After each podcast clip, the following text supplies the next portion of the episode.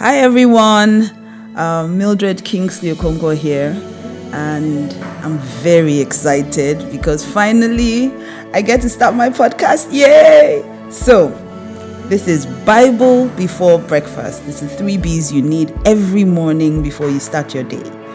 So, Bible before breakfast.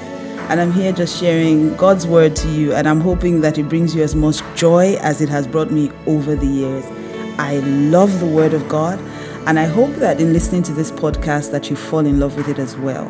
So let's get right into it. Bible before breakfast with Mildred Kingsley Okonkwo.